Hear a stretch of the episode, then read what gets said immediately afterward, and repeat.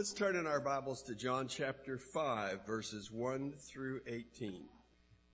I found a new person to add to my column of those that I dislike most in the Bible.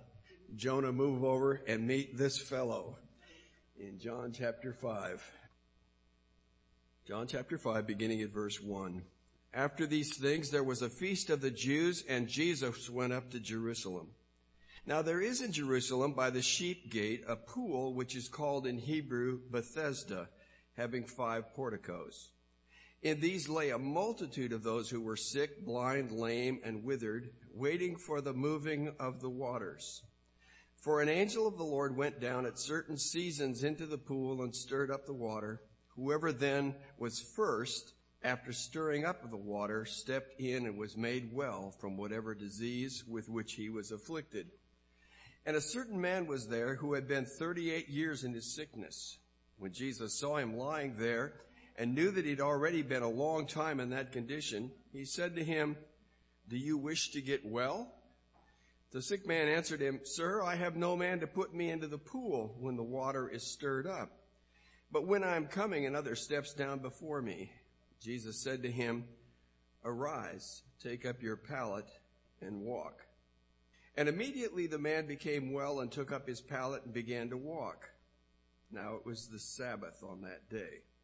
Therefore the Jews were saying to him who was cured, It is the Sabbath, and it is not permissible for you to carry your pallet. But he answered them, He who made me well was the one who said to me, Take up your pallet and walk. They asked him, Who is the man who said to you, Take up your pallet and walk?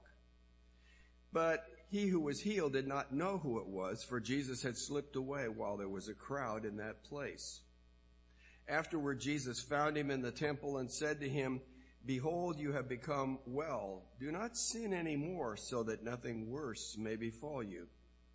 The man went away and told the Jews that it was Jesus who had made him well.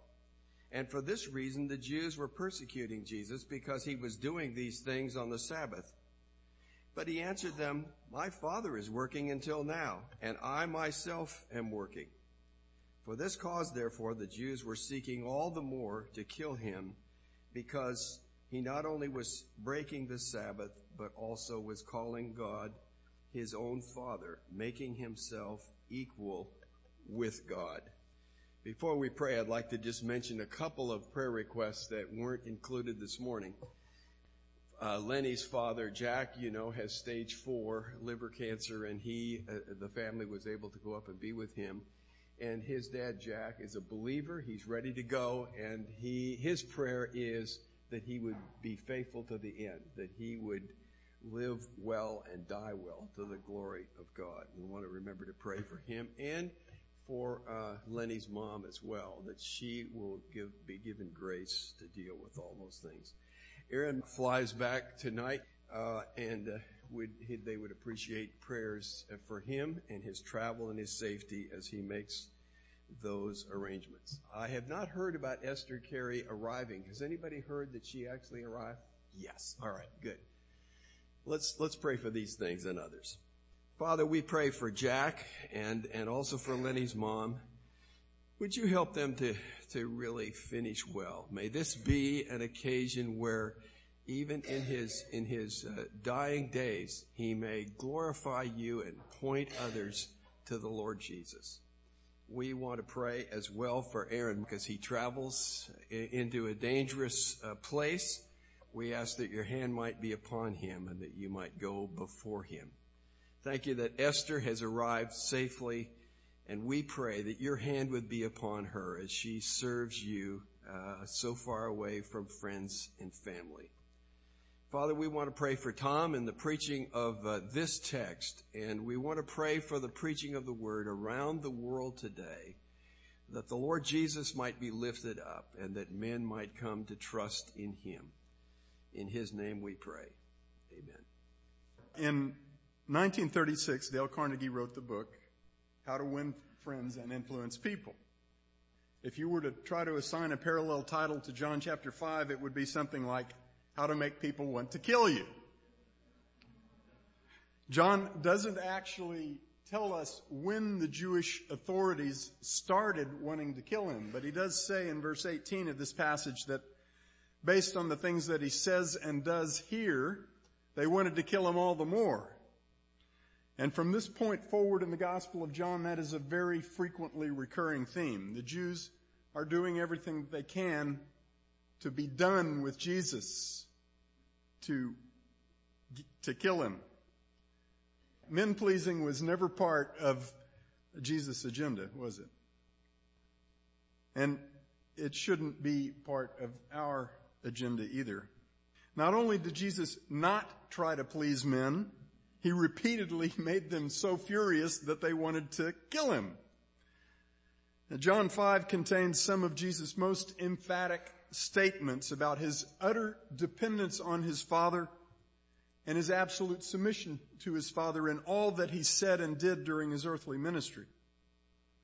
At the same time, this chapter records some of the clearest statements Jesus ever made about his equality with his Father. And that was the theme this morning in the worship. From verse 19 to the end of this chapter, we'll find a 29 verse discourse by Christ regarding his identity and his authority and the crystal clear witness that his Father had provided to the world regarding his identity and authority. But the chapter begins in the passage we're looking at this morning with John's account of yet another miracle that Jesus performed. That miraculous healing tells us important things about Jesus all by itself, but we're only getting the beginning of the story if we don't recognize that that miracle was a catalyst for the confrontation that Jesus then had with the Jewish religious authorities from the Jerusalem temple that fills most of this chapter. Now, since I'm breaking chapter 5 up into at least three messages, I want to begin by jumping ahead briefly to draw your attention to the focal point of the chapter. And that focal point, I am convinced, is verse 23. That verse explains for what purpose God gave, has given absolute authority over all life and all judgment to Jesus Christ, His Son. And that purpose in verse 23 is in order that all may honor the Son even as they honor the Father. That all may honor the Son in the same way and to the same extent that they honor the Father. And to make sure that we get the point, he then says, he who does not honor the Son does not honor the Father who sent him. We'll look carefully at what that uh, declaration means next week, Lord willing, but I want to make sure that we have that, that very powerful purpose statement right out on the table up front as we begin the chapter because that is what this chapter is all about. He who does not honor the Son does not honor the Father who sent him. As the chapter opens, Jesus returns from his home turf of Galilee to Jerusalem for another of the, the great pilgrimage festivals. As Jesus makes his way toward the temple, he comes upon a pool of water at a place called Bethesda that's just outside one of the gates that enter into the temple compound. Now this pool of water was widely believed to have healing power. Verse 4 that actually doesn't show up in some of the most reliable manuscripts of this passage is probably a scribal notation explaining the popular superstition that rank and file Jews had in mind about this particular pool of water. They believed that an angel sent from God periodically came and stirred up the waters, and when he did, anyone who was placed into the waters with an illness would be healed. Whatever you make of verse 4, the healing power actually demonstrated in this passage doesn't come from an angel. There were many people afflicted with many different ailments gathered at that pool. And the city was full of people for the festival. But Jesus focuses attention on just one man. A certain man who had been 38 years in his sickness, according to verse 5. Now Jesus, possessing divine knowledge that keeps showing up in this narrative in John, knew that this man had already been a long time in that condition. Jesus said to the man, do you wish to get well? The man responded with a request. And it's the same request he would have made to anybody who came up and offered to help him. He asked Jesus to carry him over to the pool and lower him into the water so that he could be healed. See, his faith was not in Jesus. His faith was in an urban legend about this body of water. Jesus did not talk to the man about living water as he had with the Samaritan woman. He didn't talk with him about the need to be spiritually reborn as he had with Nicodemus. And he didn't put the man into the pool as the man had requested.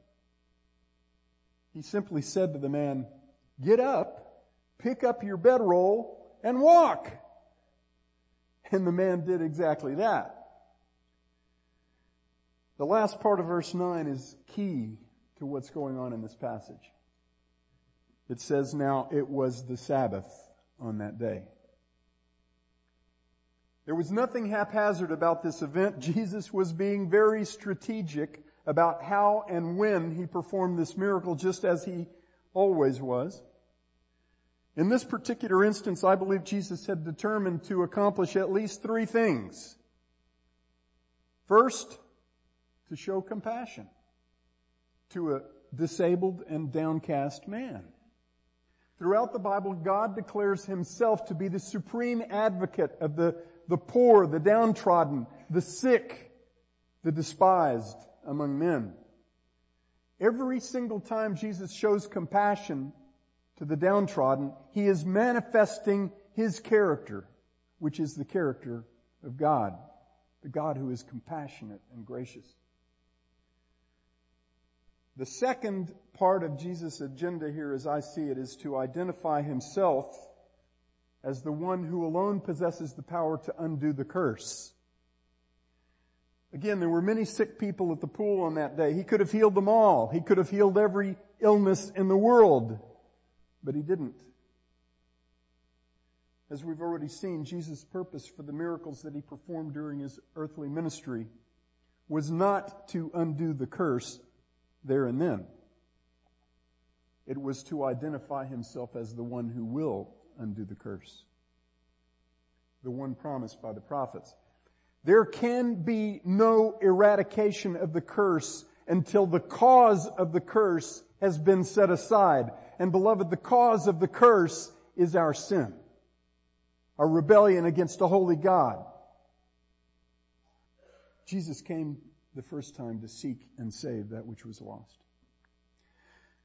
The third part of Jesus' agenda on this day, as I see it, was to smoke out the graceless legalism of the Jewish religious leaders that are referred to in this passage simply as the Jews.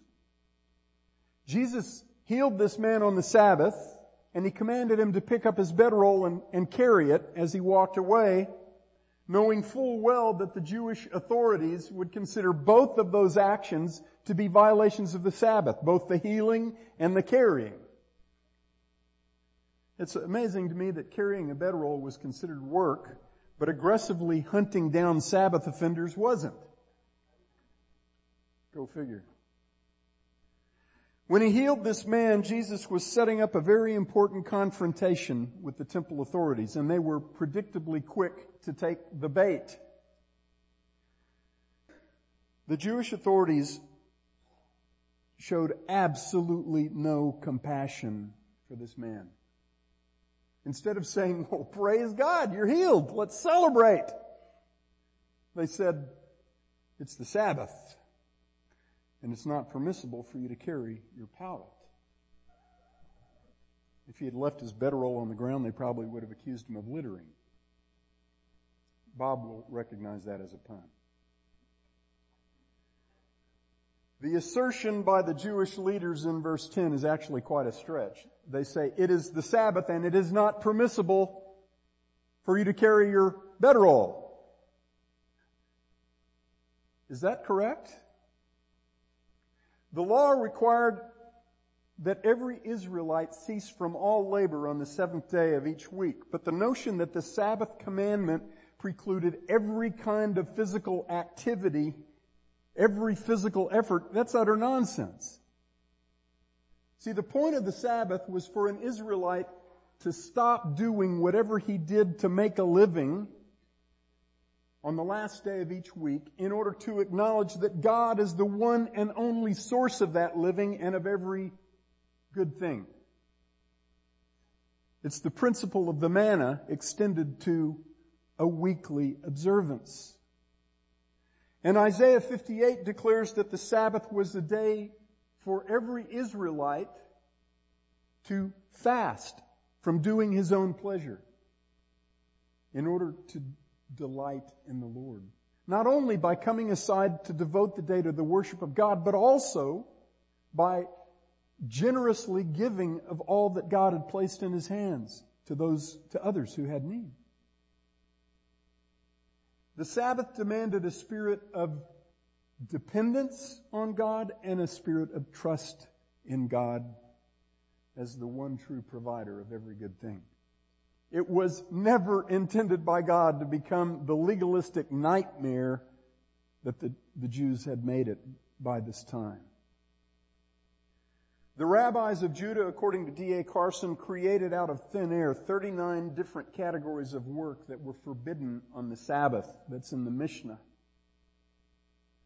In many of the details, that list of 39 categories was downright ridiculous. For example, it was considered a violation of the Sabbath to carry clothing from one place to another, but nobody said you couldn't put on multiple layers of clothing, right? So the savvy Jew would just put on four or five layers of clothes and go from one place to the other and then take the clothes off and voila! Clothing transported, no violation. You know what's really hilarious to me about this passage? If this man had just poked a couple of armholes in his bedroll and put it on and walked out of the, out of that, that, that area, he would have left, he would have left the Jewish authorities with no no complaint based on their own silly list of rules. And he also would have been 2,000 years ahead of his time at creating wearable bedding. This man did his best to dodge the bullet by pointing out that none of this was his idea in the first place. That it was the one who had healed him that told him to pick up his bedroll. At that point, the Jewish leaders were happy to turn their crosshairs onto that person, but the man couldn't help him because he didn't know who that person was. Kind of amazing. He had been crippled for 38 years. He had been instantly healed, made vigorous enough not just to stand up, but to roll up his bedroll, throw it on his shoulder, and walk. But he didn't have a clue who had healed him. There's an amazing contrast between this guy and the blind man in chapter 9 who was much more discerning. Soon after this miracle, Jesus found the man he had just healed in the temple. And he said to him, Behold, you have become well. Do not sin anymore so that nothing worse may befall you. I believe that Jesus said that to him because this guy was in the process of sinning. Jesus made it clear at other times that a given illness was not necessarily the result of a particular sin. In fact, he does that in chapter 9 with the blind man. But the principle holds.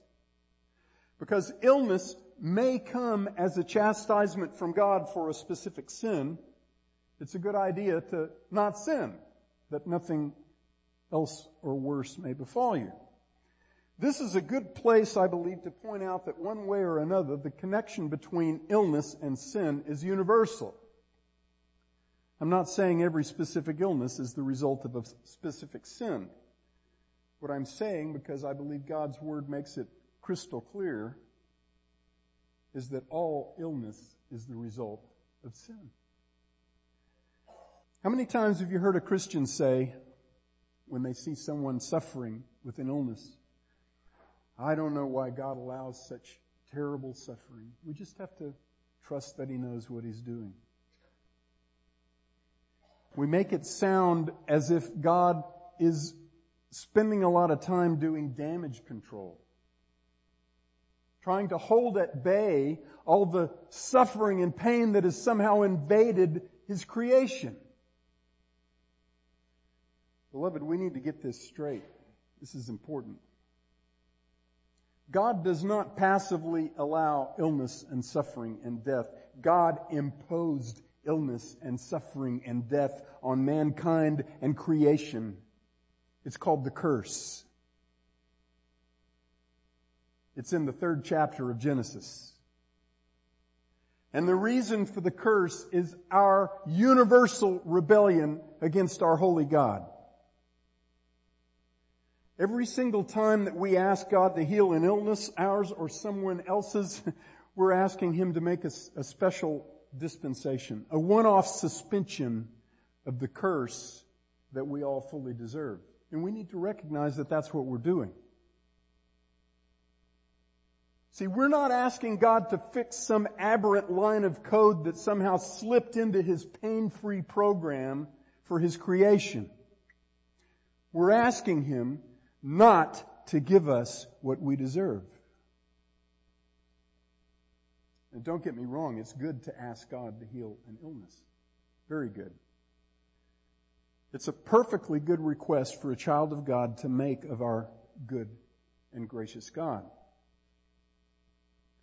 It's a request that God encourages His children to make in full confidence that He is able to grant that request if it will honor Him to do so. God delights in giving us previews of the once and for all deliverance from the curse that will take place when Jesus comes back. Jesus gave lots of people lots of those previews when he was here the first time, precisely so that men would know that he's the one who will one day end the curse altogether.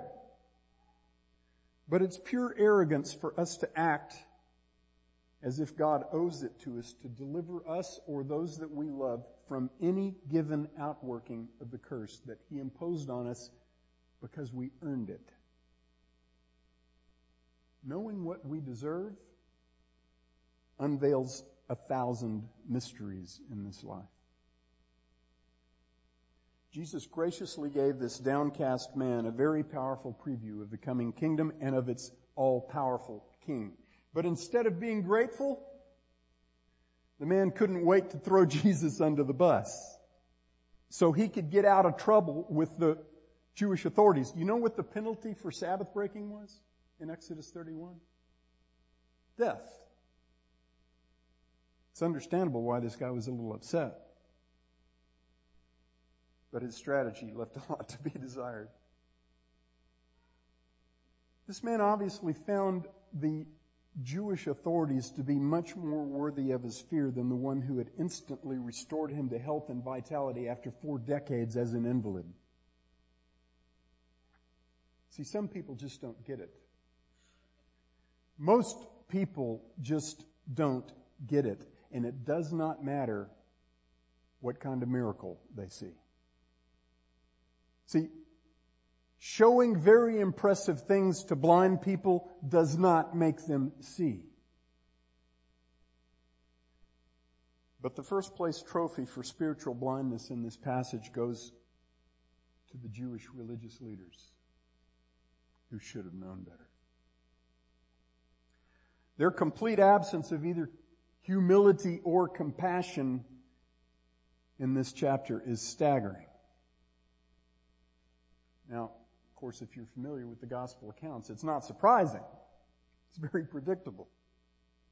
At every turn in Jesus' dealings with the religious leaders among the Jews, their concern for the letter of the law superseded any genuine concern for the spirit of the law. You know what the spirit of the law is? It's the character of God. The positive purpose of the law was to show God's people what it looks like when they actually live out His character in their dealings with each other and with Him. But the religious elite of Israel treated the law as an end in itself, as if law keeping was the way, the truth, and the life. As if law keeping was how they would become righteous in the eyes of God. And they spent a lot of time patting themselves on the back for how good they were at keeping the law. There was a definite pattern during Jesus' earthly ministry when it came to the accusations that were leveled against him by the Jerusalem authorities, the temple authorities. Most of those complaints centered around the matter of the Sabbath. Most of them. And it's very instructive to sample how Jesus responded to those accusations. In Matthew 12, Jesus allowed his disciples to pick heads of grain from the grain fields on the Sabbath so they'd have something to eat. The Pharisees said to him, behold, your disciples do what is not lawful to do on the Sabbath. Jesus reminded them that their forefather David, when he was fleeing from Saul, entered the temple and gave his men consecrated bread to eat that the law said was reserved for the priests. And then he, he reminded them that the priests in the temple work every Sabbath. It's interesting that the, the, the perfect high priest is reminding them that the, the priests work on the Sabbath. And then he said, Matthew 12, but I say to you something far greater, something greater than the temple is here. But if you had known what this means, I desire compassion and not a sacrifice, you would not have condemned the innocent, for the Son of Man is Lord of the Sabbath. In Mark 3, when Jesus encountered a man with a withered hand, the Jewish leaders, quote, were watching him to see if he would heal the man on the Sabbath in order that they might accuse him. These Sabbath Nazis were watching Jesus like a hawk, ready to pounce. Jesus said to them, is it lawful on the Sabbath to do good or to do harm? To save a life or to kill? You get the accusation? But they kept silent. The killers kept silent. And after looking around at them with anger, grieved at their hardness of heart, Jesus said to that man, stretch out your hand. And he stretched it out and his hand was restored. And you know what the Pharisees did at that point? They started commiserating with the Herodians, with the Roman authorities to figure out how to do away with Jesus because they really didn't just want Jesus to be stoned to death for Sabbath breaking. They wanted him to be crucified. And that meant, meant that they had to get the Romans involved. In John 7, Jesus said, if a man receives circumcision on the Sabbath so that the law of Moses may not be broken, are you angry with me because I made an entire man well on the Sabbath? Do not judge according to appearance, but judge with righteous judgment. In 2 Corinthians 3 6, Paul makes a very succinct but exceedingly powerful statement. He says, The letter kills, but the Spirit gives life. The letter of the law kills, but the Spirit of the law, which is the character of God, gives life. While the Jews were busy imposing man-made rules on the downtrodden and calling those rules the law of God, Jesus was pouring out compassion on those same downcast people. While the Jews with hardened hearts were judging men according to appearance, Jesus was judging with righteous judgment. While the Jews were killing the hope of needful men and women with a burdensome yoke of external righteousness and seeking at the same time to kill the very Son of God. The Son of God was busy restoring life and vitality to needful men and women. While the Jews were using the letter of the law as a blunt instrument to violate the character of God and to indict the Son of God, Jesus was perfectly working out the character of God with every word he spoke and everything that he did. The character of the God who is compassionate and gracious, slow to anger, and abounding in steadfast covenant love and truth. That's Exodus 34 6. I could show you numerous other passages just like these in the gospel accounts where the Jews are waiting to see Jesus violate the Sabbath and they're pouncing and Jesus is responding. God desires compassion and not a sacrifice. It's very interesting wording. See, God wants, what, what God wants to see in us is His works, not ours. His, not ours. He wants to see His character played out through us. The law was never about earning God's favor. That's a, an epic fail. The law was about God's people showing God off. When the letter of the law gets in, in the way of displaying the character of God, you know what keeping the letter of the law becomes? It becomes sin. It becomes murderous. It kills the hope of men instead of giving life, and it might just kill their bodies in the process. If you pull a man out of a wrecked car, and then you let him bleed to death on your way to a hospital a couple of miles away because you believe it would be a sin to go faster than the posted speed limit on an empty street, you are violating the character of God for the sake of the letter of the law. If you're more concerned about the immigration status of your neighbor than you are about his eternal destiny, you are violating the character of God for the sake of the letter of the law. If you drive by a church that's building a new youth center and you begin ranting to yourself about how that money should have been spent on the poor, you're judging appearances instead of judging righteousness. You're imposing rules on other people that do not come from God. You're taking the Holy Spirit's seat. Elevating the letter of the law over the character of God kills compassion. It kills kindness. It kills humility. And it kills ministry. The letter kills, but the Spirit gives life. The real bombshell in the first 18 verses of John 5 comes in verse 17. When the Jews accuse Jesus of violating the law of the Sabbath, he answers, My Father is working until now, and I myself am working. This is where Jesus cuts to the chase. this statement presents a far greater provocation than the healing that Jesus did on the Sabbath, provocation to these Jews. The declaration by Jesus that his Father is working and he himself is working on the Sabbath is the kickoff for everything else that Jesus is going to say about himself in this chapter, and it's a lot. My Father is working until now, and I myself am working. What does that mean? Well, it means that God doesn't stop working on the Sabbath. And it means that Jesus is God. Genesis 2 says that after creating things, everything that we see in six days, God ceased from his work of creation on the seventh day.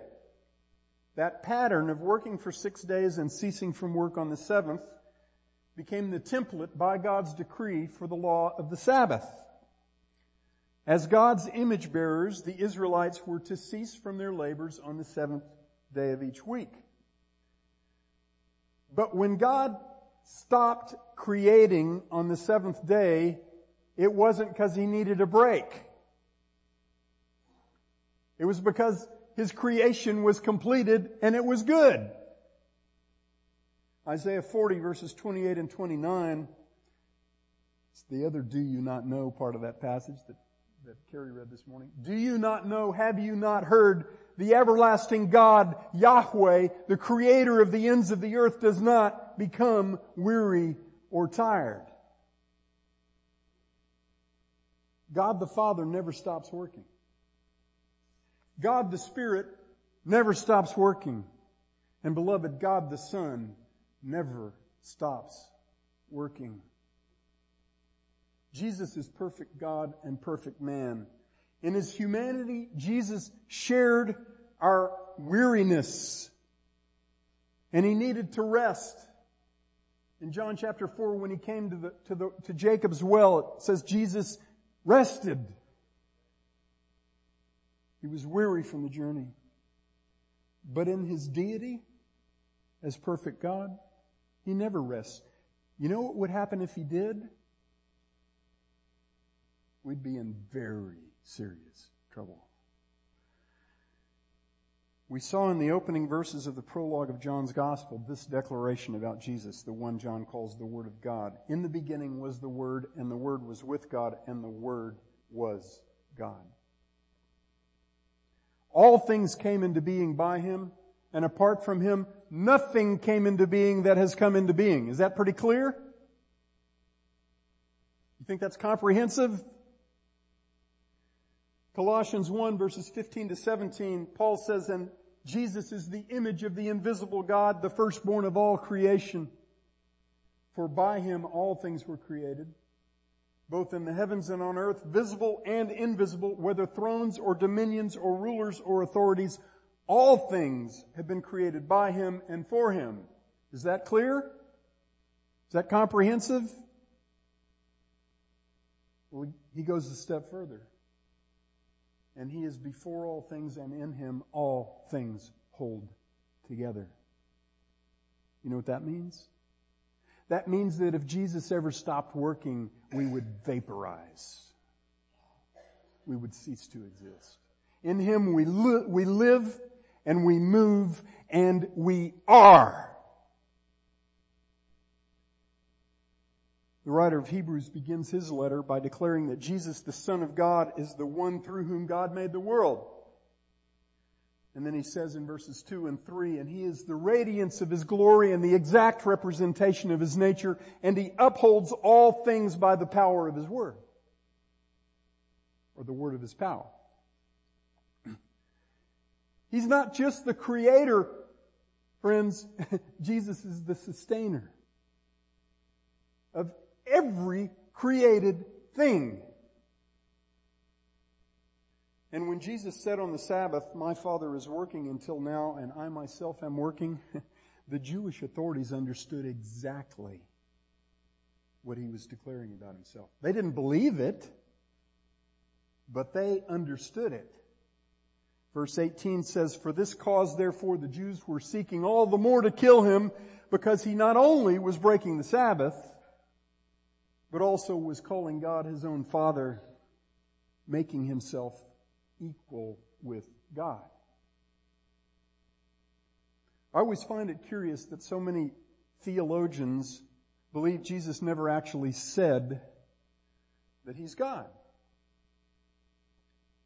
We'll see him make that declaration very explicitly in chapter 8 of this, of this gospel. But the fact is, Every single thing Jesus did and everything that he said proved that he's God. The Jews understood that Jesus' claim to be the unique Son of God, if it were true, would make him equal with God. Listen to verse 24 of this chapter. It's very familiar. Most of you know it.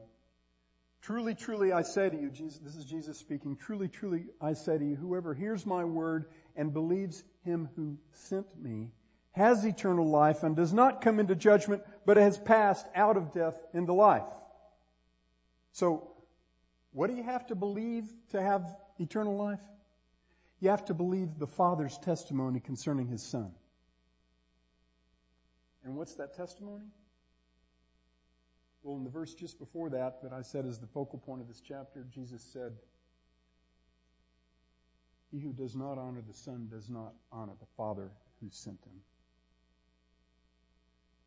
If we believe the testimony of God the Father concerning His Son, Jesus Christ, that means that we believe the Son is equal in honor to the Father. And He's equal in honor because He was in the beginning with God, and He was God, and He is God, and He will always be God. To believe that Jesus is Lord is to believe that Jesus is God, Creator, Sustainer, Lord of the Sabbath, Lord of life, Lord of judgment, God, a very God. Jesus rarely came right out and said that he is God during his earthly ministry. Instead, he proved that he's God the Son by everything that he said and everything that he did. When it came to his identity and authority, he let the prophets do most of the talking. But the apostles, finishing out the calling of the prophets, spoke very boldly about the divine identity and authority of Jesus. His deity, His godness, and so should we. John declares the deity of Christ in the very first sentence of his gospel.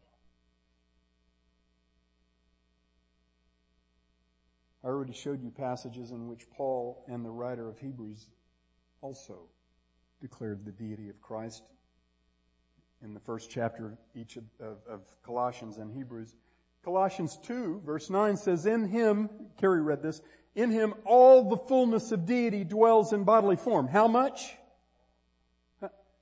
Does that make him a lesser God? No, it makes him God. Titus 2 verse 13 says, we are looking for the blessed hope and the appearing of the glory of our great God and Savior, Christ Jesus. I could show you many more passages in the epistles. Brothers and sisters, a gospel that does not boldly declare Jesus to be God is a false gospel.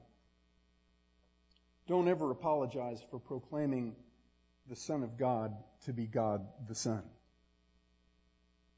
The religious people of Jesus' day found that declaration so offensive that they became obsessed with killing him.